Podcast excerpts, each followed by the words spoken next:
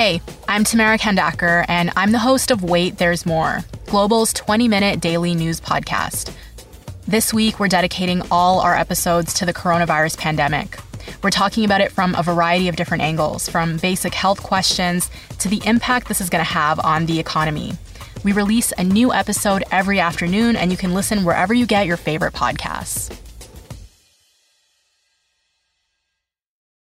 This is the Jon McComb Show on demand. Subscribe now on iTunes. Listen to the show live each weekday morning, 5:30 to 10 on 980 CKNW and through the Radio Player app.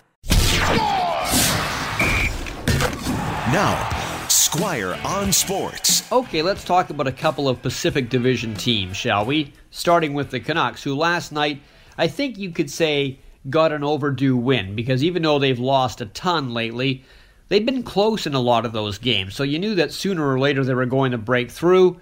And surprise, they do it against the number one team in the West, Nashville. Great penalty shot goal for Elias Pettersson.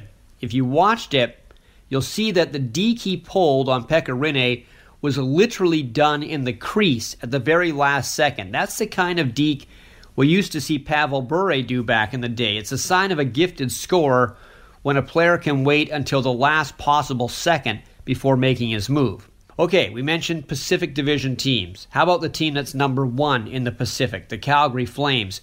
Since the start of November, they are 11 4 and 1.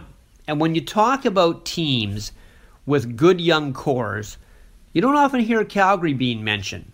In Canada, you hear about the Leafs and the Winnipeg Jets, but the Flames have that as well. In fact, their top four scorers are all 25 years old or under Johnny Gaudreau, Sean Monahan, Elias Lindholm, and Matthew the Canucks should have drafted me Tkachuk.